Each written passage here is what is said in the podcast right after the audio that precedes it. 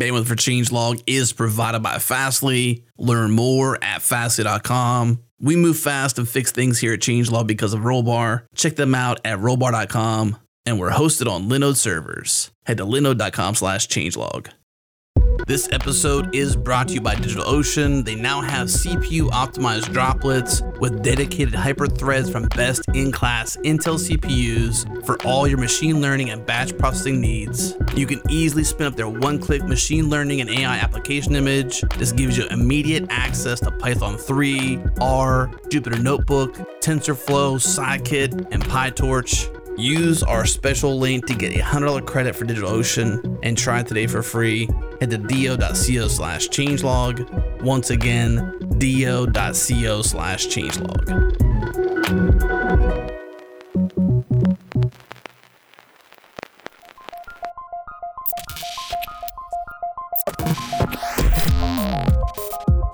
Welcome to Practical AI, a weekly podcast about making artificial intelligence practical, productive, and accessible to everyone. This is where conversations around AI, machine learning, and data science happen. Join the community and Slack with us around various topics of the show at changelog.com slash community. Follow us on Twitter, we're at Practical AI FM. And now onto the show.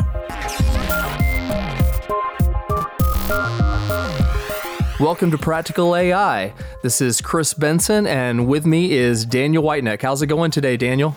It's going great. How about with you, Chris? Doing pretty good. Looking forward to going through all these cool news stories we have today. What have you been up to lately? Yeah, I've been uh, I've been doing a lot of learning myself. I've been doing a lot of learning about graph structure data. I'll actually mention a couple of things related to that later in the episode, but also been working a little bit and learning a little bit about uh, Vega, data visualization library. I think I mentioned it in a previous episode. Yeah, you did. I've had a desire for a long time to learn D3, but I have no experience at all with JavaScript. And um, but Vega is this cool data visualization library that that actually I think it uses D3 under the hood, but essentially the interface for the data visualization creator is JSON, which I am perfectly fine with. So that was a lot more approachable for me, and yet you can still get these really cool, uh, interactive, appealing data visualizations out of it. So I've been kind of tailoring some of my graph data into that world, and that's been a lot of fun. What about you?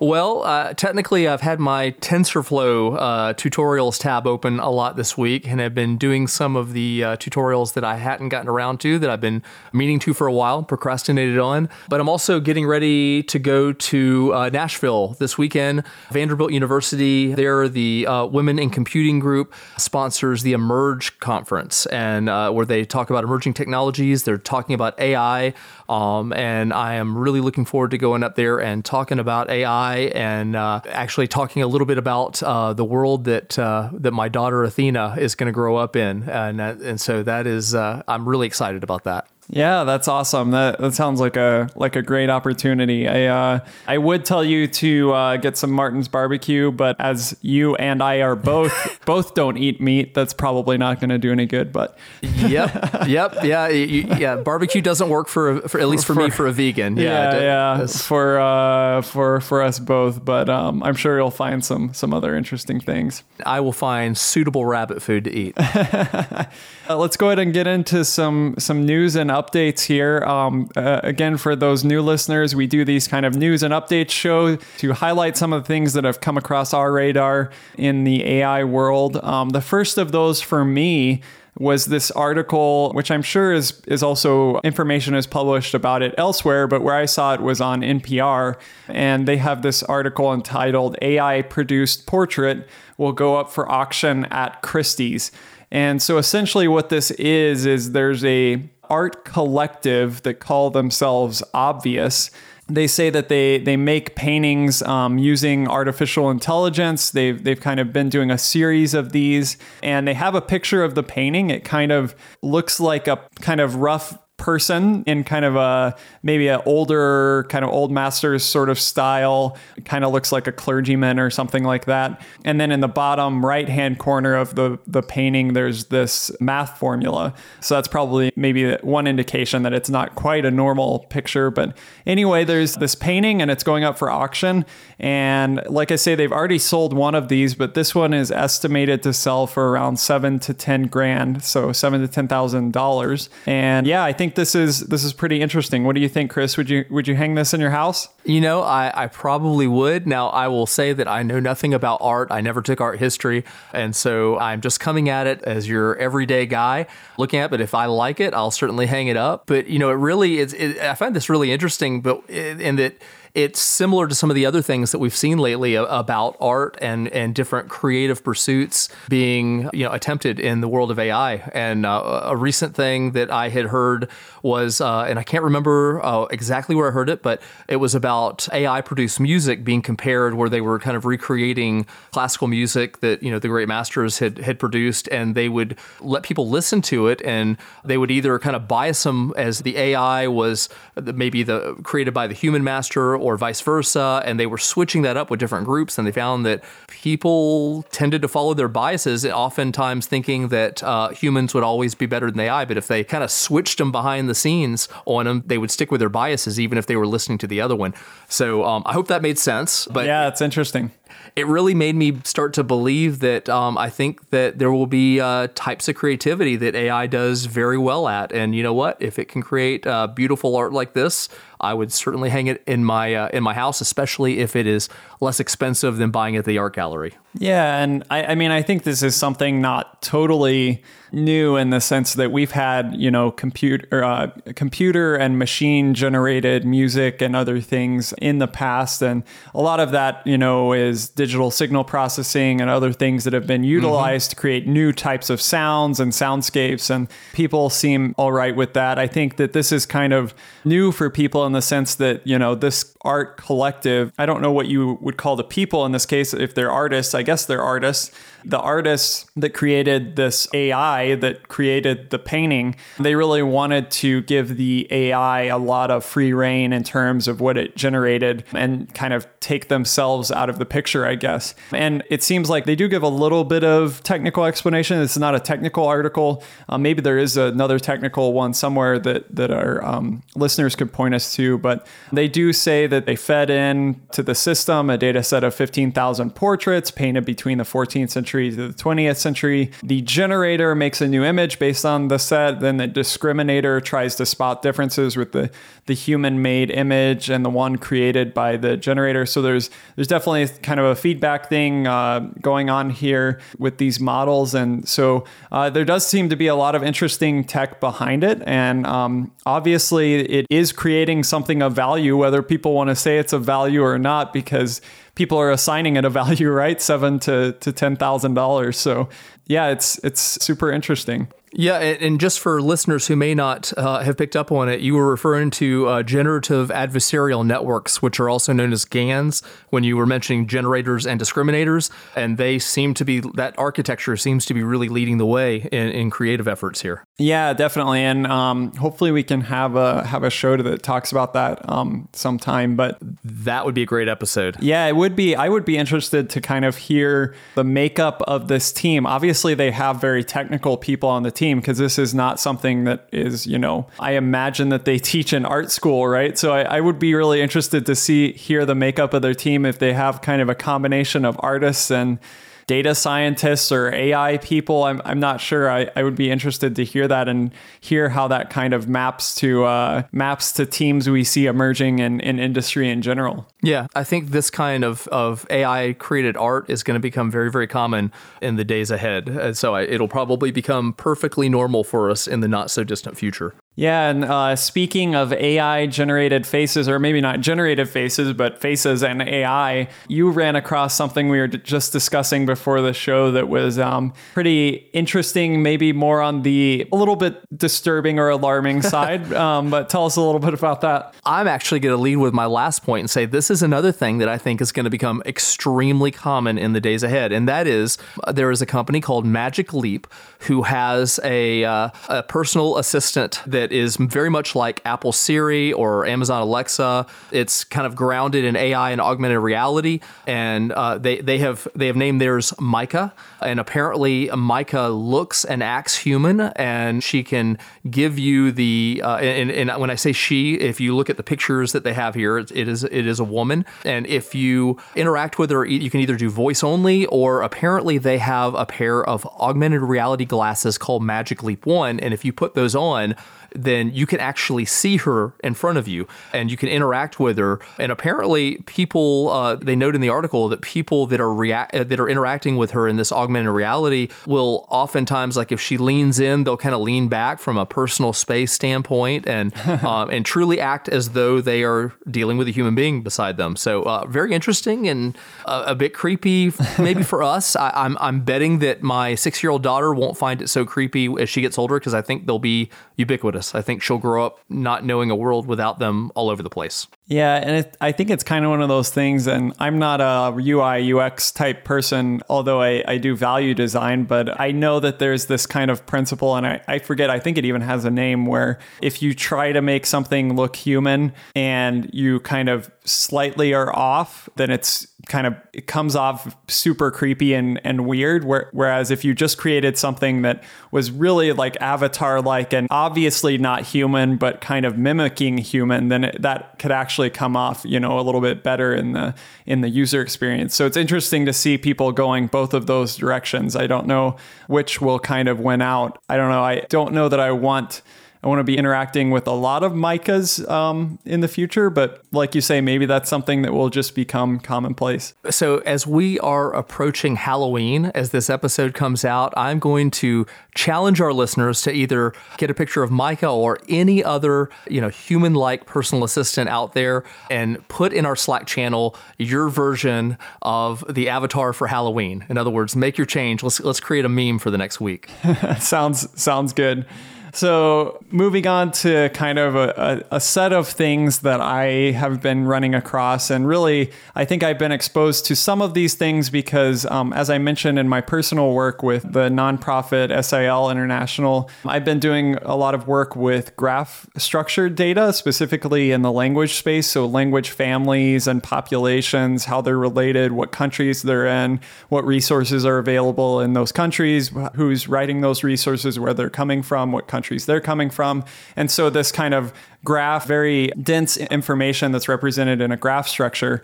And obviously, as I've been going through that, various ways that we could apply AI and machine learning have popped up. And I've been interested to see over the past couple weeks a, a bunch of articles from people that I didn't know were really working in graph data and machine learning pop up. And one of those is this article, which I actually saw on LinkedIn, but it's from Helena, Helena uh, Deuce, sorry, uh, mispronouncing the name, from Elsevier, which is the company that, at least one company that has journal articles and a bunch of other tech in, in academia.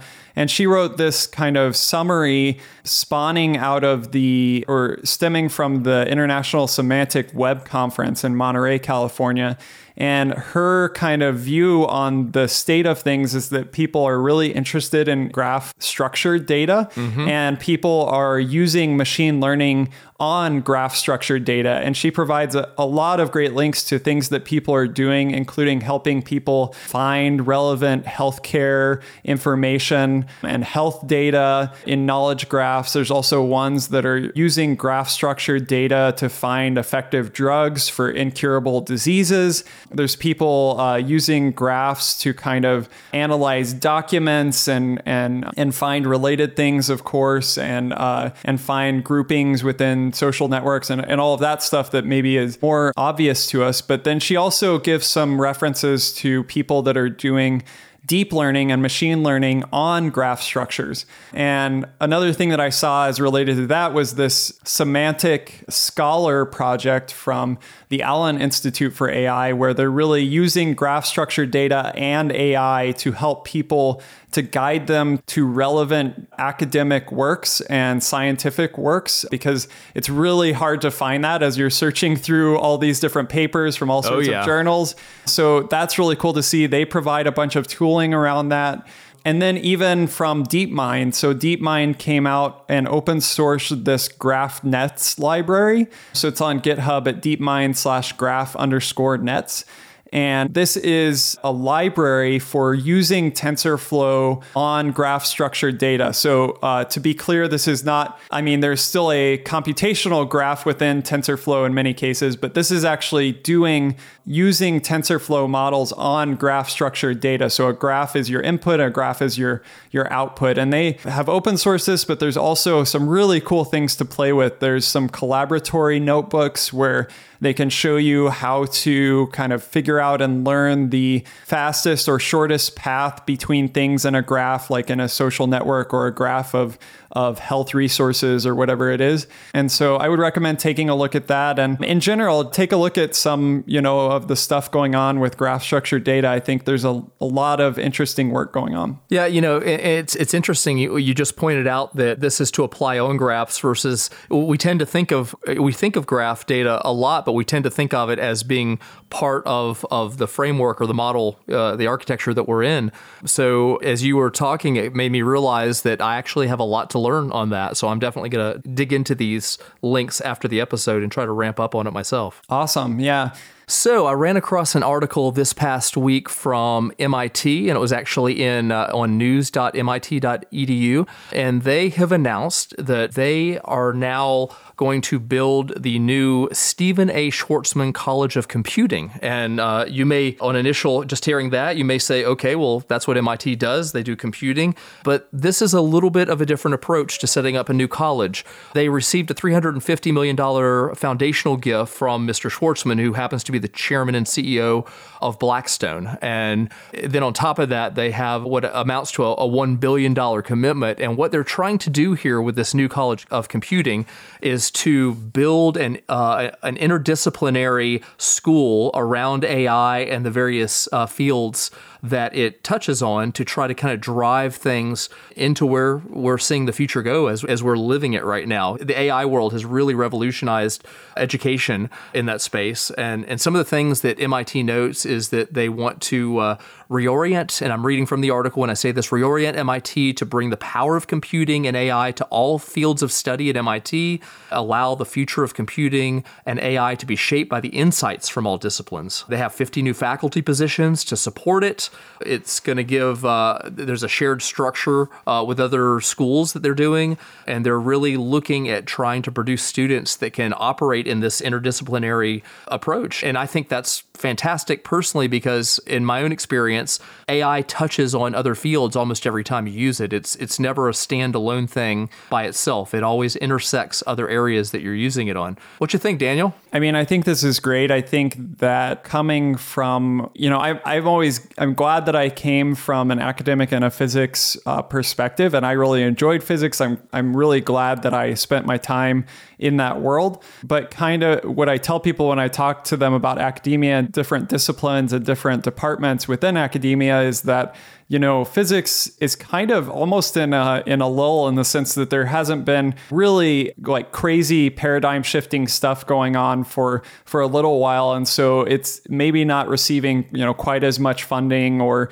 having as much enthusiasm in terms of grad students going into physics and all that stuff. But on the other hand, computer science, especially with AI, and then also in some ways biology are really seeing this surge of enthusiasm and I think this is one of the evidences of this. I mean 50 new faculty members is is crazy. And I mean one of the things that I'm hoping they, they do talk about education here. I'm I'm hoping that along with some of the stuff that MIT has already released that they're able to release some of these resources whether it be lectures or tools or documentation or other things um, to the community at large. And so that we might be able to benefit from from this work as well. Because I know I love schooling. I love learning. I, I kind of like to go back and maybe go back to, to MIT and get this degree but I, I imagine that probably where I'll intersect with it is with whatever resources they release to the community. Yeah, you know, I really envy students that are just going into college or graduate school this moment in time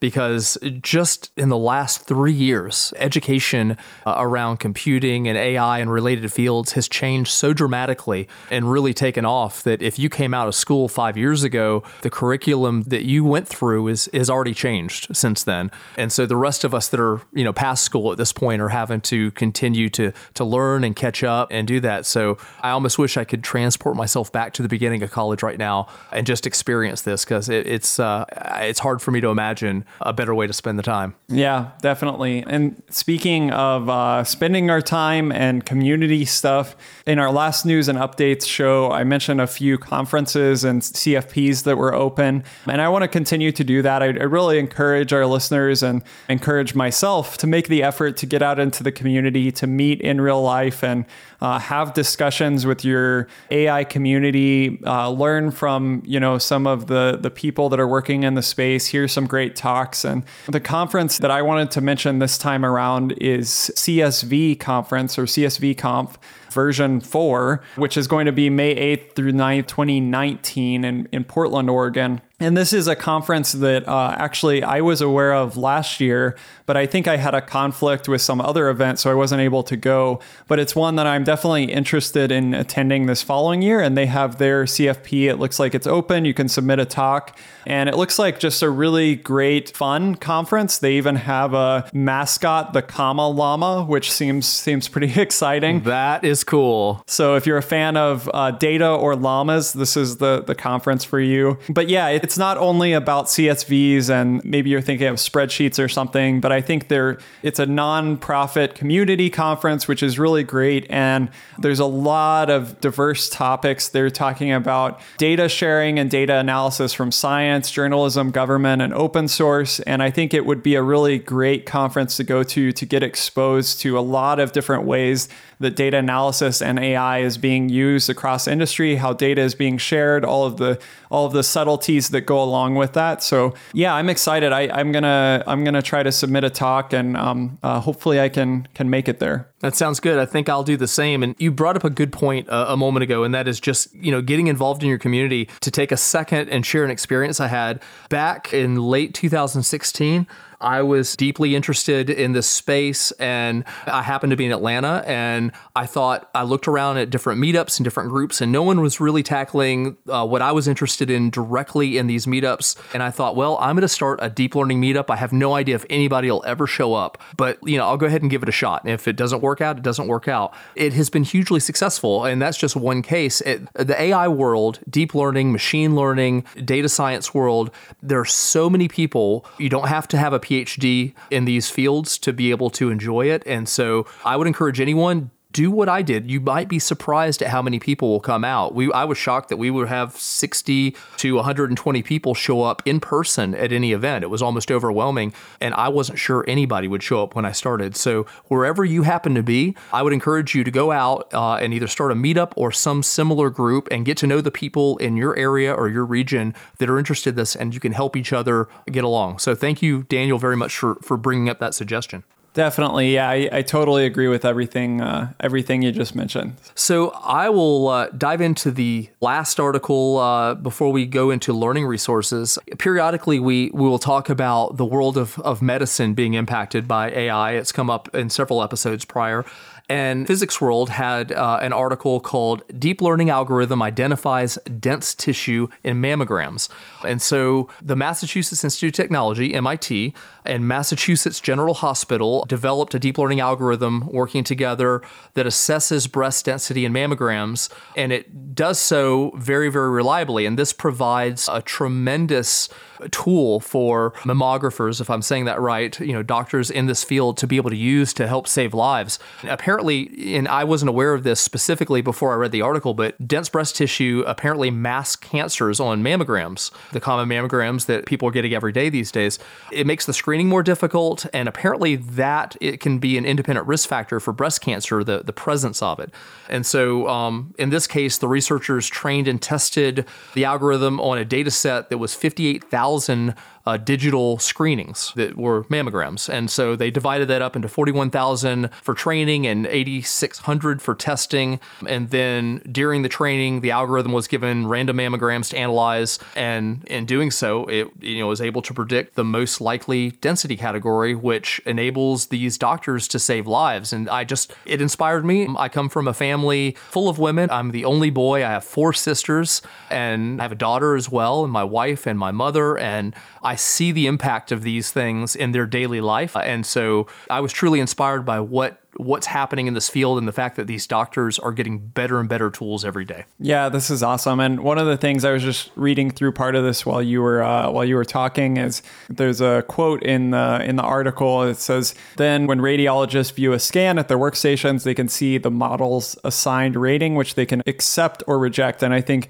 one of the big things that that is emphasized here, which I'm really glad to see, is that this is really an AI augmentation of something the radiologists are doing. It's helping them actually do their job better, and it seems like the radiologists are very accepting of that. They want to do their job faster. They want to make better predictions because obviously they care about their patients, and there's a lot of pressure on them as well. So this is really an a welcome AI augmentation. It's not a an article saying you know we're going to replace all radiologists with this sort of this sort of uh, modeling, right? It's it's an augmentation that, that is actually very welcome and makes things faster and cheaper and, and easier and, and better. So I think that's that's a really important point to mention.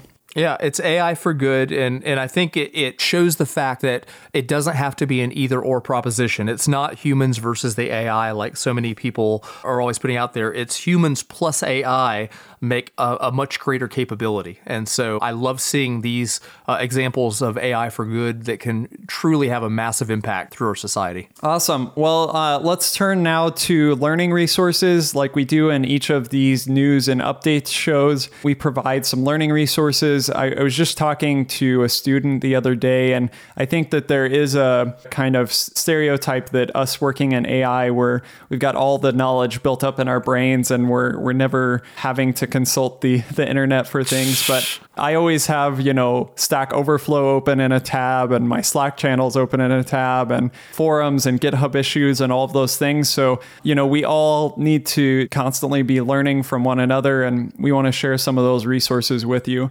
So, one of the ones that actually came up this week, I'm teaching a, a corporate workshop and one of the students in that workshop, we were going through learning rate, regularization rate, regularization, and some of these maybe concepts that can be hard also in terms of just the jargon that you have to build up. And one of the students, they found the neural network playground at playground.tensorflow.org and was saying that it was really helpful for them as they were thinking about these different, the different components that go into defining your model and the training process, number of epochs, number of hidden layers, regularization, regularization rate. And I agree. I think that this neural network playground, it's, it's been around for a while, actually. I remember it. I used it. Uh, yeah, I, yeah, I remember. Yeah, it's been around for quite a while, but I, I agree. I think it's, I mean, it is kind of interesting in the visualization. It's a really nice looking visualization, but I think even more so as you're learning a lot of this jargon, it can really help you firm up what is regularization rate and learning rate? Are they, how are they different? Why is there these two rates? You know, what does one do? What does the other one do? Those sorts of questions I think can be answered really nicely in this visual way. And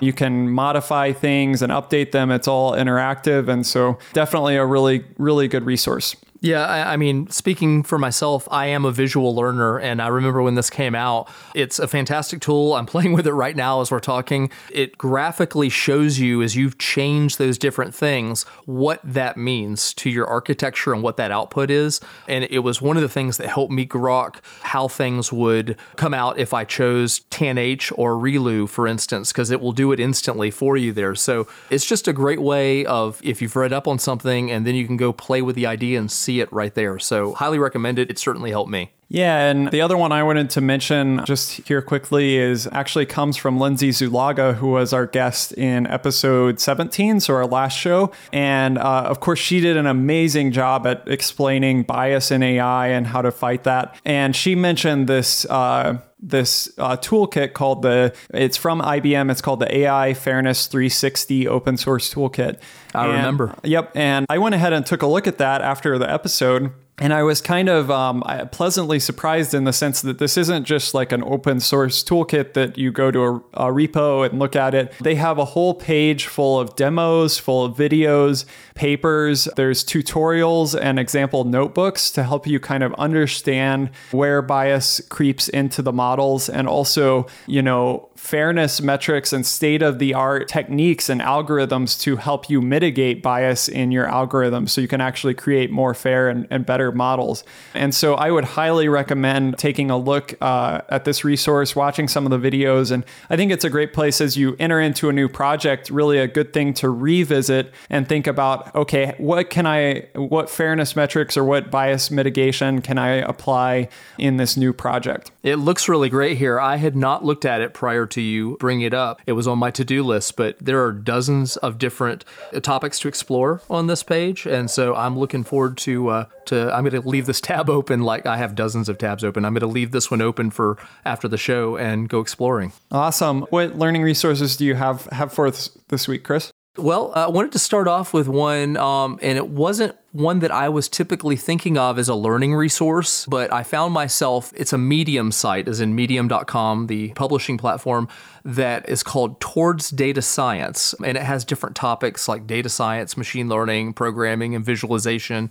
And I find myself reading different topical posts uh, on this site all the time and have for, for yeah, quite a while. Too. Yeah. And, and um, I actually had a few tabs open this week from some of the articles I was looking through. And it occurred to me that this was a, re- this was a learning resource. For me personally, it's often where there'll be a particular topic that they they will get covered in a post and I may not have a lot of experience or exposure to that topic prior to reading. It's a starting point. It's a, a launching point for me to say this is something I want to go learn more about and then I'll go find other resources on it. But it's just an easy read. You can do it anywhere. You can pull up your Medium app in your car. Uh, well, maybe not in the car. I was thinking uh, when you're stopped, but hopefully, just when yeah, uh, don't don't go reading Medium while you're driving, folks. I'm sorry I said that.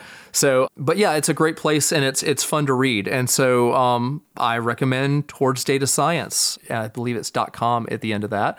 And then the other thing is I often get asked, you know, running the deep learning meetup and things like that, how reinforcement learning fits in and what exactly is it and how is it related to deep learning? And there was a Forbes article that went around all the different feeds this week. I have a whole bunch of feeds in the AI space that I read from and um, it came up in in several of them, and it's called artificial intelligence what's the difference between deep learning and reinforcement learning. So this is a it's in Forbes. It's a non-technical explanation that's very accessible where the the writer kind of he introduces the topic and kind of set he starts off with what is deep learning and he offers a few paragraphs on what that is and then he goes into what is reinforcement learning and kind of gives that and then he covers the difference between deep learning and reinforcement learning and finishes up by talking about how you may use deep learning as a component in your reinforcement learning. But it's a quick read. You can you can probably do it in two minutes, I'm guessing. But it might give you a start. And if you're uh, one of those people who are trying to figure out how these different you know these different things fit together, it's another good starting point, uh, particularly for the non-technical folks in the crowd. So I, I recommend it. Awesome. Yeah. Um, I think that just the the article's title in and of itself gives kind of tells that there is a misconception between you know that reinforcement learning and deep learning. Uh, are necessarily different things or mutually exclusive or how do they fit into one another and i think that um, that's really great to clarify. I would also recommend we had a, a great discussion with uh, Woj Zaremba, one of the co-founders of OpenAI, and he um, let us know he gave us a great introduction to reinforcement learning and robots and and um, how they're using it in robotics, and that was episode 14 you know, included in the show notes and everything. But that's another great resource for uh, reinforcement learning. He is a brilliant person, and I personally learned a lot from that episode. I was very impressed that you got him onto the show. He was a fantastic guest and uh, one of those that I keep going back and listening to over and over again. For sure. Thanks, Chris. I really enjoyed uh, digging into these things. I also have a bunch of tabs open that I'm going to do some reading afterwards and look up a few of these things that you mentioned. And until next time, we'll uh, try to keep my learning up, and then we'll uh, we'll talk to you next week. Sounds good. If anyone happens to be uh, in Nashville this Saturday, then I'm looking forward to seeing you at the Emerge conference. And I will talk to you later on, Daniel. Take care. Bye bye. Bye bye.